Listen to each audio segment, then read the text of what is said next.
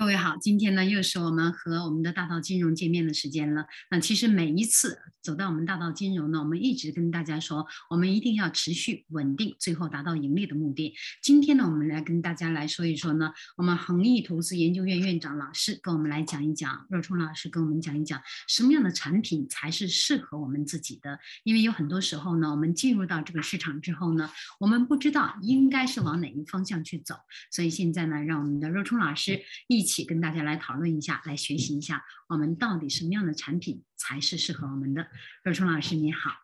你好，呃，玉华老师，各位听众大家好，非常高兴呢，我们今天又能够在一起聊一聊金融方面的事情。我们呢讲了这么多期的大道金融，还是有不少听众啊在问我们，你们具体投资的是什么样的金融产品？是不是投资股票啊？其实呢。我们主要的呢，投资的标的啊是基金，所以呢，我们今天呢就来跟大家简单的介绍一下基金的一些基础的知识。其实啊，基金呢就是把一部分有特殊用途的资金呢放在一起，也就是是一个资金池池。篮子的用途不同呢，也就组成了不同的这个基金。按照不同的标准，我们呢可以把基金呢分为不同的种类。接下来呢，我们可以从投资的标的、投资标的的这个目的这两个类别呢，我们跟大家来做一些介绍。呃，在这个最后呢，我们还会介绍一些其他的一些基金的分类的方式。那首先呢，最重要的是，我们可以按照。客户的投资的目的的不同，来分别呢分类出不同的基金，来适合不同的客户。按照投资的目的，我们可以分为 safety、income、balance 和 growth 这么几样基金。那么我们从这些基金的名称字面的意思啊，就能够大致的了解这些基金的。具体的特征，如果你投基金呢，是想要保住本金，不是追求太高的回报的话呢，那么呃还是呢，你是想要有一定的固定的回报，或者呢，你是想哪怕风险呢高一点，但是呢，我也是追求回报呢也要高一点，或者呢，你还是呢就是想要赚点钱，不管风险的高低。所以呢，我们可以把满足不同的啊投资目的的这个不同呢，我们可以来以此来区分一些基金。那么刚才我们已经讲了啊这几类的基金，我们翻成中文啊就可以称之为安全性的基金、收入型的基金、平衡型的基金，以及呢增长型的基金。这些不同的目标。是如何来被满足的呢？其实呢，是通过基金里面的不同的投资标的的组合来达到这样的一种投资的目的的。所以呢，这四种基金呢，也有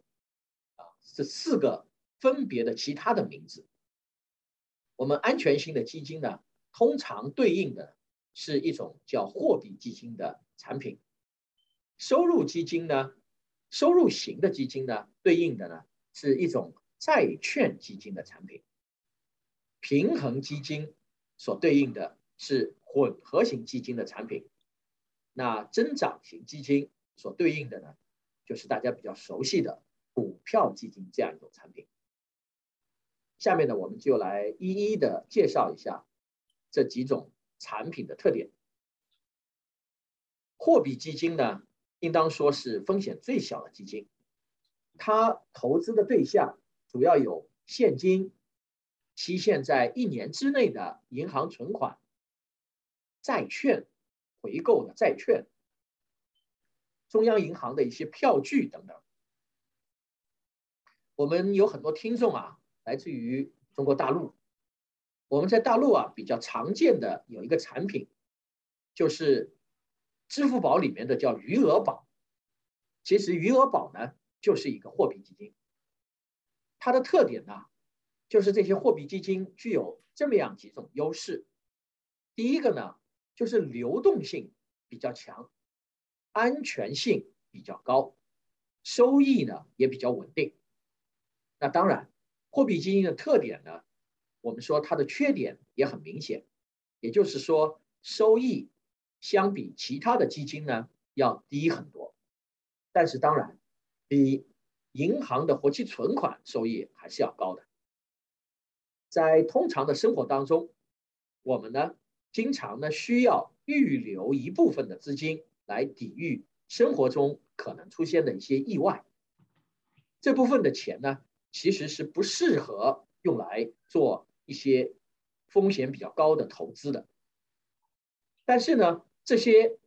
这个呃产这些资金呢如果放在身上没有收益的话呢，因为我们大家都知道有通货膨胀，又会不断的贬值，所以啊。把这些钱放在货币基金里面，正好呢是能够满足流动性和收益性的双方的要求。那么货币基金呢，它主要的投资的目的是要保障本金的安全，其次呢是要可以随时的取出来，最后才是关心它的收益率。第二个呢，我们来讲讲债券基金。债券基金呢是专门投资于债券的基金。我们大家来讲，债券就是借钱的凭证。发行债券借钱的呢，包括中央的政府、地方的政府、一些金融的机构，还有呢，像那些上市公司啊。企业等等一些听上去比较高大上的、有能力还钱的主体，因此债券基金的风险性呢也是比较低的。那么债券型基金相对我们知道了风险性比较低，由于它投资的产品呢收益呢也比较稳定，所以这一类基金风险和收益。都是比较安全和稳定的。如果我们投资债券基金的话，它的投资的目的呢，也是包括要考虑本金的安全性，其次呢，考虑收益率的高低，最后呢，我们是关心它的流动性。那么除了货币基金、债券基金以外，我们还有一种。叫做混合型基金。混合型基金啊，它是可以同时的投资于债券和股票的那样一种基金。它呢，究竟是投基金，还是这个投这个债券，还是投股票呢？通常呢，是可以灵活的处置。混合型基金的最大的特点呢？就是这种有效的、合理的配置啊，它比较灵活，因为它这样比较灵活呢，就能够在一些市场波动的时候啊，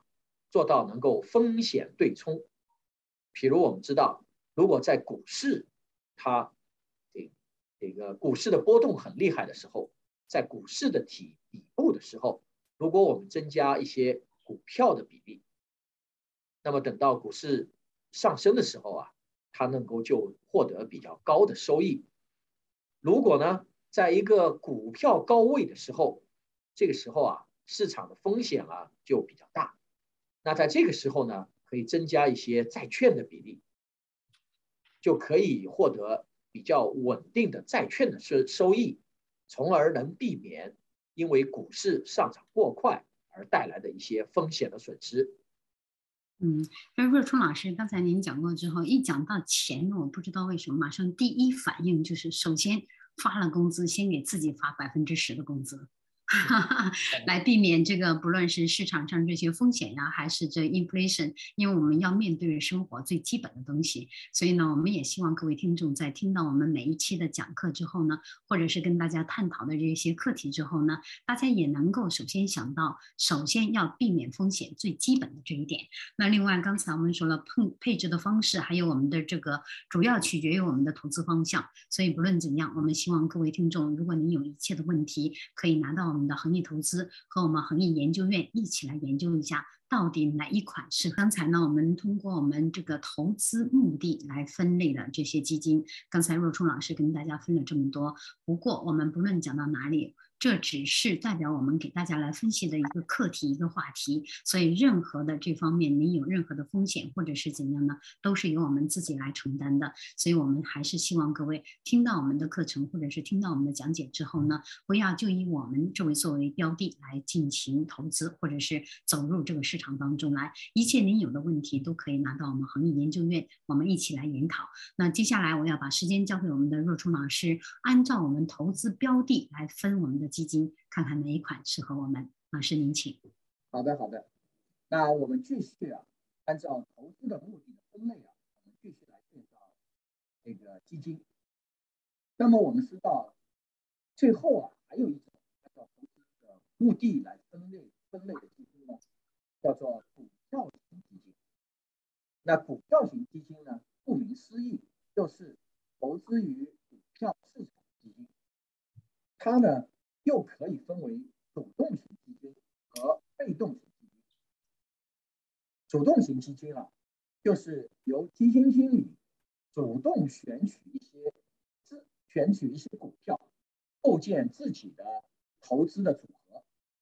从而呢来主动的寻求超越市场表现的收益。也就是说，我们给一部分钱给基金经理。然后呢，由他去投资他认为好的、优质的股票，从而呢，我们获得收益。那么第二种呢，叫做被动型基金，也叫做指数基金。通常情况下呢，这一类的基金选取的是特定的指数股份、指数的成分股作为投资的对象。这类基金啊。不主动寻求超越市场的表现，而主要呢是复制指指数的这些表现。它的这个操作的过程啊，也就是我们把钱交给基金经理，基金经理呢找一个特定的指数，比如说道琼斯指数，然后呢就把这些指数，就把这些资金啊。投资到道琼斯指数的成分股当中，根据一定的指数所编制的比例啊，然后呢，就是跟着指数走。由于呢，指数的基金投资是多只股票，而不是一只股票或者两只股票，所以啊，就能够规避一那样一种呢黑天鹅事件的风险，降低可能的损失。那么，关于主动型基金和被动型基金，我们之后啊，在基金的其他分类时呢，还可以举一些例子跟大家详细的说明。投资股票型基金的话呢，首先我们想要获得呢是高的回报收益，其次呢，我们是要考虑流动性，最后呢，才是去考虑它的风险性的高低。那么，我们除了按照投资的目的来分类基金之外呢，我们还可以按照投资的标的来分类基金。投资的标的啊，可以分为很多种。这个基金啊，可以用资金来购买债券、货币、股票、期货、能源、贵金属。指数等等等等，一个基金里投资的东西可以是这些不同标的，或者是这些不同标的的组合。比如，如果一个大的基金里面大部分是债券，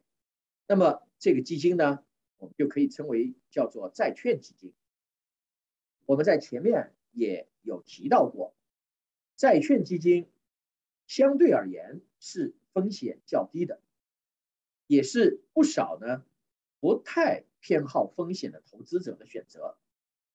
但是就目前的市场情况来说，债券基金呢已经不太适合作为投资的一个标的了，主要是因为它的回报率啊实在是太低了。那么，投资于货币市场基金，也就是我们所谓的货币基金，在这里啊，我们要稍微注意一下，投资货币市场不仅是指投资现金定存，还包括投资一年内到期的一些短期票据。也因为货币基金的风险呢比较低。所以啊，它的回报也非常的低，它要比债券基金还要低很多。所以我们一般投资的时候啊，也不大会考虑投到货币基金里面去。对于股票的基金呢，是我们最常见的基金，也叫做股票基金。市面上最多的就是投资于股票的基金。我们恒益投资呢。也是主要是投资在股票基金上。股票基金因为大部分的基金都是投资在股票上，所以整体的表现呢会具有股票的一些风险的特征，同时呢也有比较高的收益回报。除此之外啊，如果一个基金是以期货为主要投资对象的话呢？那它就叫做期货基金。我们知道，期货是一种非常风险的、非常高风险的，同时呢，也比较有高的收益的一种金融衍生品。所以啊，作为一个基金，它投资于期货，也就不例外的拥有了高风险、高收益的这样一些特征。如果呢，这个基金，它的投资的标的是以指数为投资标的的话，那么这个基金就可以被称为指数基金。指数基金呢，它的这个目的主要在于追踪特定的指数的表现，利用基金集聚大量的这些资金，用资金呢来购入这个指数所包含的一些股票的成分。相当于复制了这个指数，回报呢也基本上是和指数的回报所相等的。那么还有一些基金的投资标的啊是实物，比如说能源，比如说是贵金属，比如说黄金或者白银等等。那么这一类基金啊就可以称为叫能源基金，或者讲贵金属基金，或者讲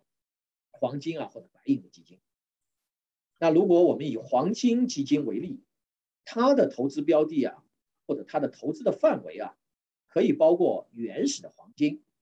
也可以包括黄金的矿藏、矿藏的来源、黄金的制造、黄金的行销等等等等，一切与黄金相关的企业和行业的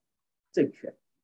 嗯。二冲老师，刚才听完您这样一讲，我觉得里面分析的特别细。然后呢，对于我们每位投资人来说呢，可能我们一下子没有接触到这么详细的一些内容，所以我们还是要跟大家说，有问题我们不担心，只要您把问题拿出来，我们恒毅研究院和大家一起来探讨。很多时候我们都说稳中求胜这个特点，但是往往在稳中求胜呢，在这种的。这个利益驱使之下呢，我们又打不赢，或者是我们跑不赢 inflation，也就是我们的通货膨胀。所以在这时候呢，大家稍稍的，如果您稍微选择一点带有这种挑战性或者是风险比较高的，对于我们来说呢，又是一种比较大的心理要承受的这一点。那么其实在这里面，恒益研究院我们恒益投资一直跟大家说，我们投资三观要正确。如果您有了正确的投资三观，然后呢，在我们经纪人、经理人的这种。啊帮助下呢，我们大家一定会选择一款适合您的这个工具，这一点也是特别重要的。目的和标的来分的不同的基金，其实在每一款基金当中呢，总有一个适合您的，只是我们有没有选到，或者是说我们有没有这方面的准备好。然后现在呢，我们来看看还有其他很多的分类方式，我们一起来继续听我们的若冲老师。老师你好，好的好的。那我们刚才啊跟大家介绍了基金的分类，前面介绍的分类啊，主要是从投资的目的和投资的标的这两个方式来区分不同的基金。那么除此之外啊，还有一些别的分类方式。我们呢，现在呢就跟大家再做一些介绍。如果啊，我们从基金的资金募集方式来做一个分别的话，基金呢又可以分为公募基金和私募基金。公募基金啊，就是向公众发行的，通常呢是用于证券投资的。资金池，这些证券投资呢，可以是包括股票、债券以及呢货币市场，由基金经理管理，就像我们现在所买的大部分的基金一样。这类公募基金监管是相对比较严的，特别是像保险公司旗下的一些基金公司所发行的公募基金。这类基金呢，是由再保险公司进行再保险的。它这个意思啊，就是基金如果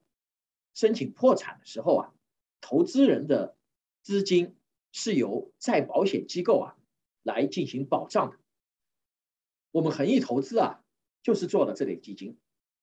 我们恒益投资帮助客户投的都是公募的基金，而且呢，都是是由保险投保的公募基金，那么不同的基金啊，面临不同的市场风波的时候啊，的的确确是面临的不同的风险的。如果大家还有这个印象的话，在二零零八年，美国发生了金融海啸，美国最大的保险公司 AIG，那个这个公司啊。在我们中国也是非常的有名，也就是友邦保险这么大一个公司，差一点破产，最后由美国政府出面救市，挽救了 AIG。在这次金融海啸当中啊，还有两家公司也是处于了海啸的中心，那就是美国的房地美和房利美两家公司。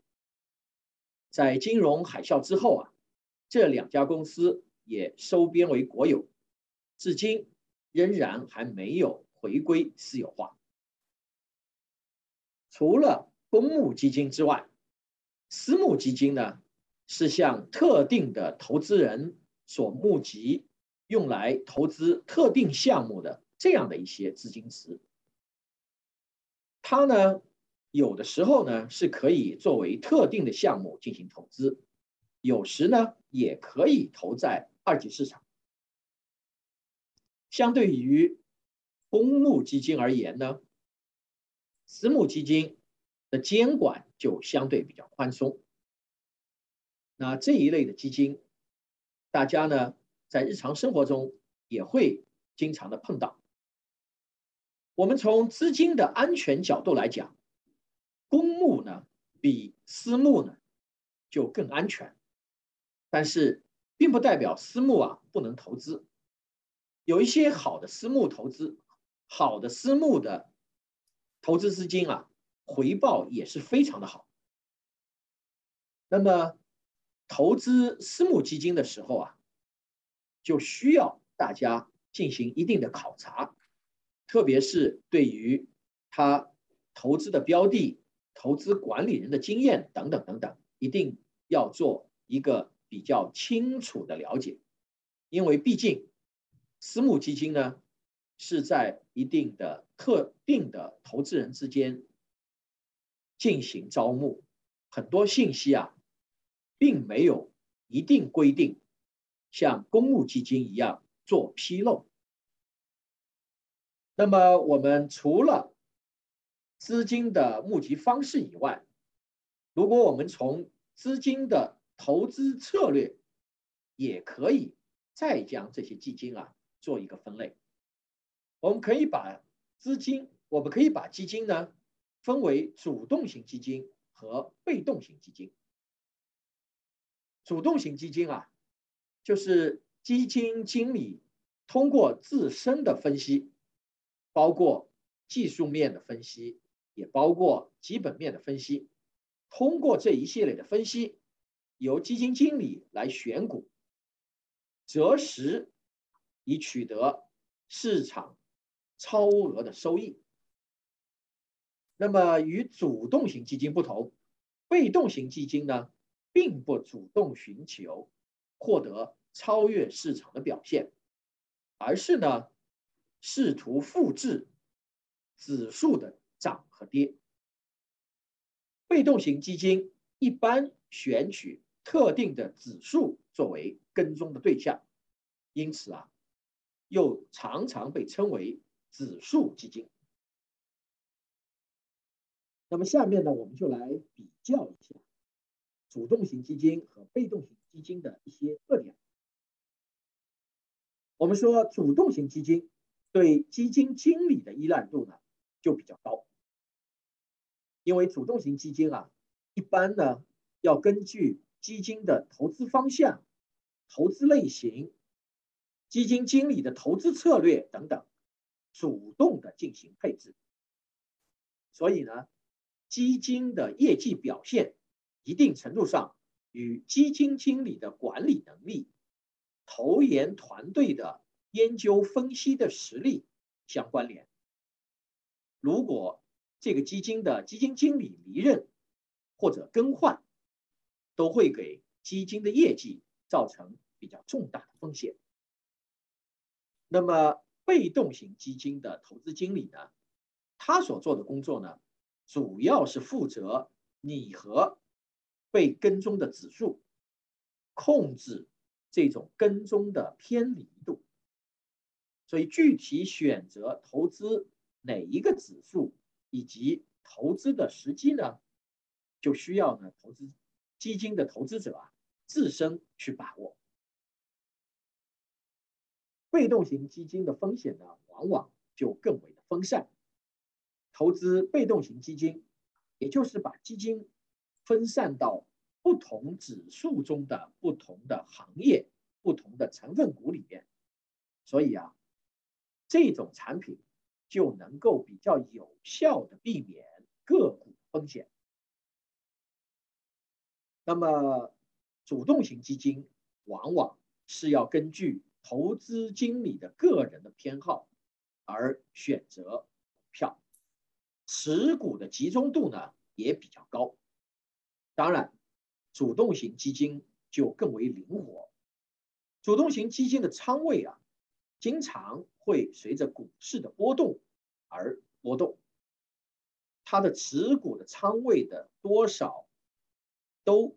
掌握在。由基金经理来支配，仓位通常都是比较灵活的，而且呢是股票型或者偏股型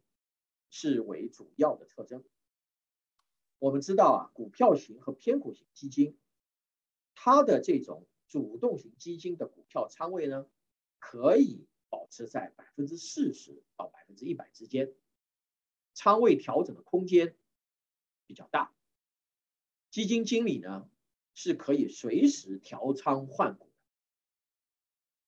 与此相反，由于呢需要控制被动型基金与被跟踪的指数之间的跟踪的误差，被动型基金呢通常要保持高仓位运作，不能随意的减仓。所以啊，就这点而言呢，与主动型基金相比。被动型基金灵活性就比较差。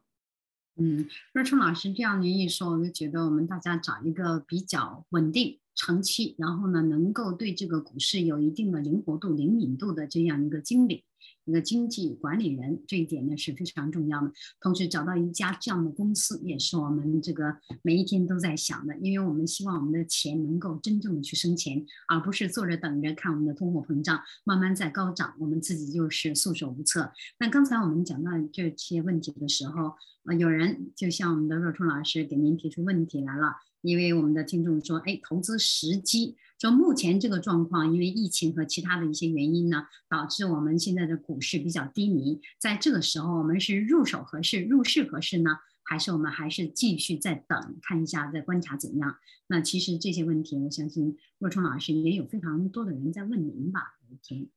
是的，是的。那经常的很多的时候啊，包括身边的朋友，包括我们的客户。我相信很多的听众也是这样来问玉华老师的，就是在这个股市的行情当中，什么时间是最佳的时间我们进行投资？那我们呢，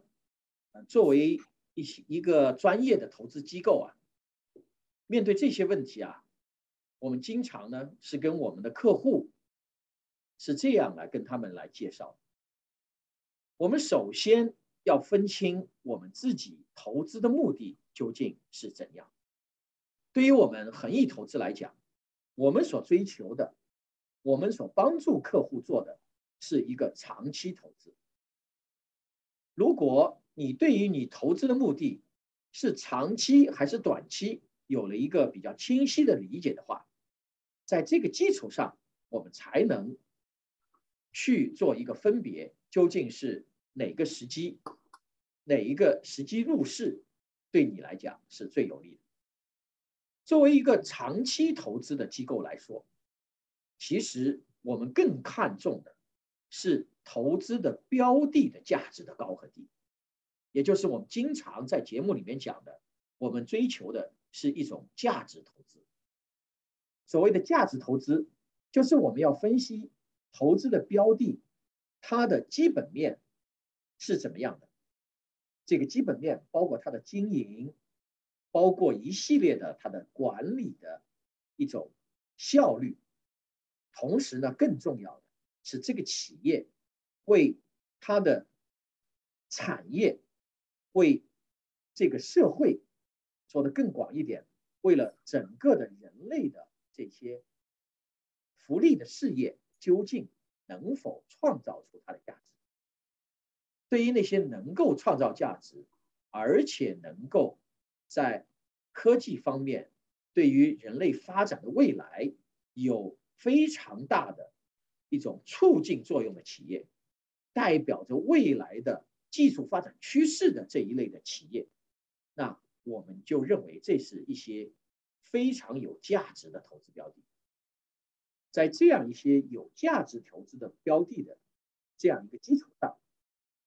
如果我们又是以长期投资的观点来看的话，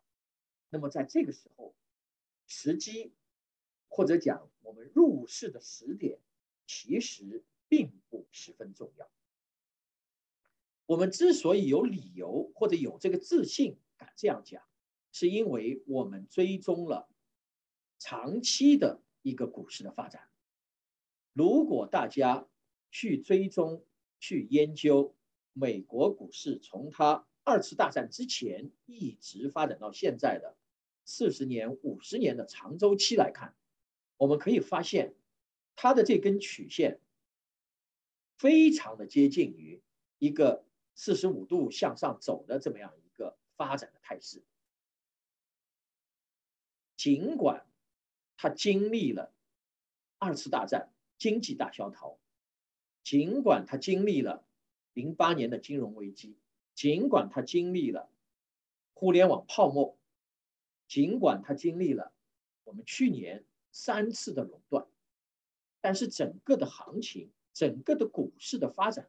它都是一个向上发展的这样一个态势。而且我们可以发现，这个股市它恢复的时间越来越短。另外有一个数据如果大家注意的话，我们可以发现，整个的长周期来看，股市上涨的时间和它下跌的时间相比较的话，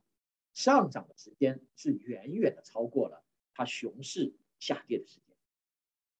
所以呢，我们一直是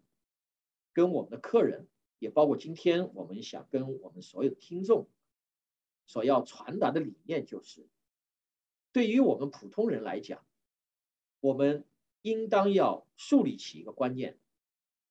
真正的投资是做一个长期的投资，短期的希望抓住一个点抄底，希望找到一个一些非常价值的一个股，非常价值低的、非常价格低的一个股票买进。希望在最短的时间内翻两倍、翻三倍，然后获利抛出。我们说，你的愿望很美好，但是绝大多数的持这种思想的股民，最后都沦为了韭菜。那我们把这样的一种心态和观念，在我们恒益投资的系统里面，我们就把这些称之为投机。所以在我们的恒益的投资的这个系统里面，我们首先就是区分什么是投机，什么是投资。如果我们的听众、我们的客户能够懂得这个道理，坚持长期投资，坚持价值投资，那么我可以是和可以自信的告诉给你，任何的时点进入股市都是。好的时点。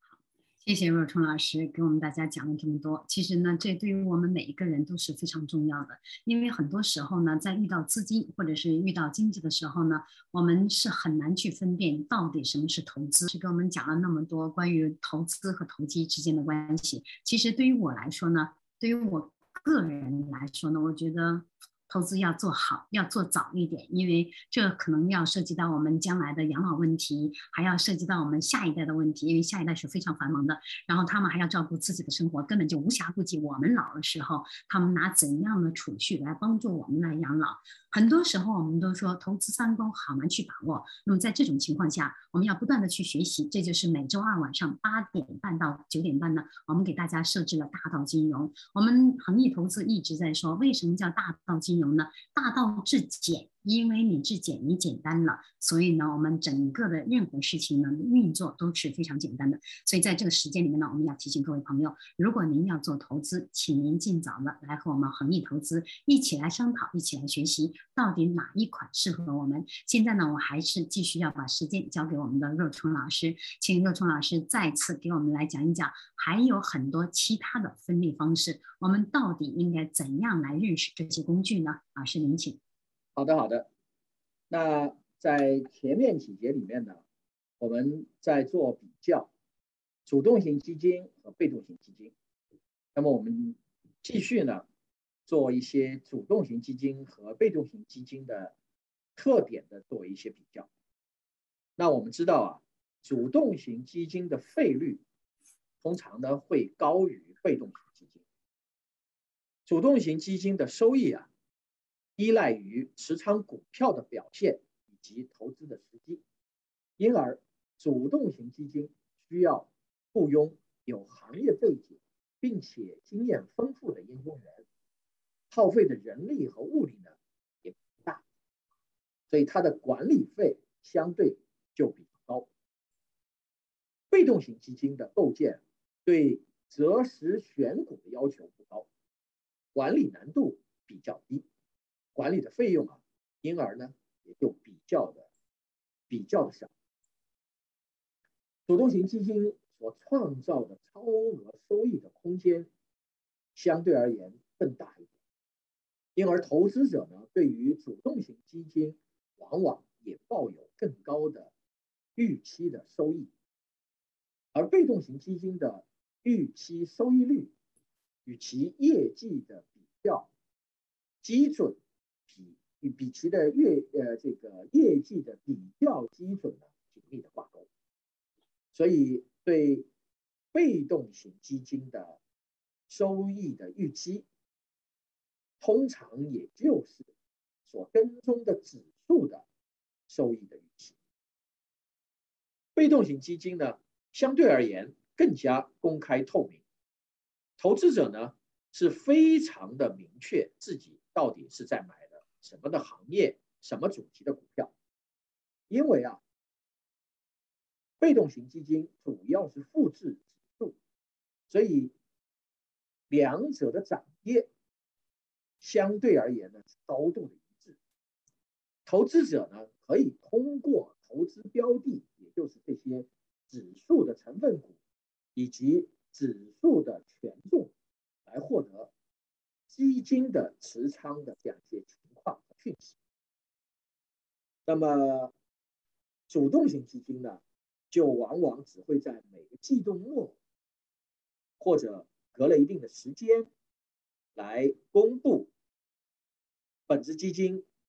所持仓的前十位的一些信息的情况。持股的具体的细节，相对于被动型基金而言呢，就不是那么透明。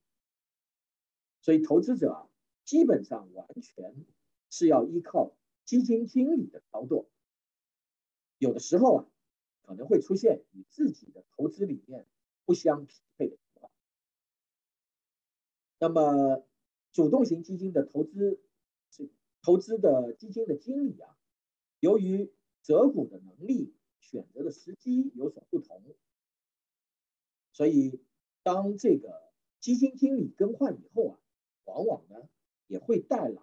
基金投资风格的一些改变，从而呢造成了基金投资策略的一些变动。所以啊，无论是巴菲特、查理芒格，他们都认为，被动型基金对于普通的投资人而言呢，优于主动型基金。在二零一五年的时候，巴菲特就曾经这么说。如果他不在，他呢会让他的太太去购买被动型基金。所以啊，我们通过比较啊，可以发现主动型基金还是被动型基金啊，也不是一成不变的。因为我们知道啊，巴菲特自己他所管理的就是一个主动型的，但是呢，他他自己说，如果他过世的话。他想要让他他太太所做的投资啊，结果做的是被动型基金，所以到底是选择主动还是选择被动，实际上呢并不绝对。每一个人根据自己的实际的情况来做出他自己认为最适合他自己的一种选择。那说了这么样的这么多的基金的分类，我们还有。一些基金的分类的方法，比如说，我们按照国家的地域，可以将基金分为很多种。按照国家地域来分呢，也是非常的直观，看看名字就能知道。国家的名字直接就体现在基金的名字。根据地域的选择，还可以做出更多的其他的细分的一些选择。我们一直啊跟很多的客人、跟很多的听众来讲，我们做投资呢，一定是要看整个宏观的经济的情况情况。我们要看全球的经济，然后呢去找到整个经济的火车头。只有把火车头找到了，你才能知道投资到哪个区域。如果我们以国家地域的纬度来做分析，到目前为止，全球经济的火车头依然还是以美国占主要的地位。所以，我们恒益投资呢，主要是选择美国的基金来进行投资。那有的听众会问，作为一个加拿大的公司，会不会选择加拿大的基金呢？答案是否定的。为什么呢？因为啊，我们通过比较，你就会发现，加拿大的企业在全球的比重和影响都比较小。加拿大的股票交易市场，相对于美国市场比起来，也不如美国的到美国的纽约交易市场或者纳斯达克交易市场这样的活跃和规模。所以呢，以此相对应的回报也就比较小。当然，我们的很多的听众当中，有不少人呢看好中国的经济和。中国的未来，那他呢就投资到中国的基基金里面去。从目前的全球经济发展的形势来看，美国仍然是世界经济的火车头，所以你可以选择美国的基金。美国的基金呢，也可以用加币来购买。所以我们呢，啊，虽然是一个加拿大公司，我们的客人。也都是加拿大人，但是呢，我们投美国的基金呢，都是可以用加币来购买的。还有一种基金的分类的方式呢，我们可以称之为叫开放式还是封闭式。目前呢，绝大部分我们跟前我们跟各位听众在前面介绍基金呢，都是开放式。所谓开放式呢，就是指发行的数量。是开放的，不是固定的。你想买多少都是可以的。像目前银行、保险公司或者基金公司这些出售的基金都是开放型基金。你买一个基金呢，通常我们是买一个单位，也就是买一个 unit，买一份。那么相对于开放式而言呢，另一种呢，我们就称为叫封闭式。封闭式啊，在市场上是比较少的。所谓封闭式啊，是指发行的数量是固定的，而且它的交易呢是直接在交易所流通交易的，可以像股票一样流通。这一类的基金呢，我们称为叫封闭式基金。这些基金呢，不是在像银行啊这些 branch 啊这些 location 里面是可以直接买的，而且。买这种基金的单位呢，通常呢是称为户也就是一股。我们今天呢，跟大家大致的通过不同的标准来给大家做了一些基金的分类的介绍。我们也希望大家呢，通过这一期的节目以后啊，对于基金有一个比较全面的了解。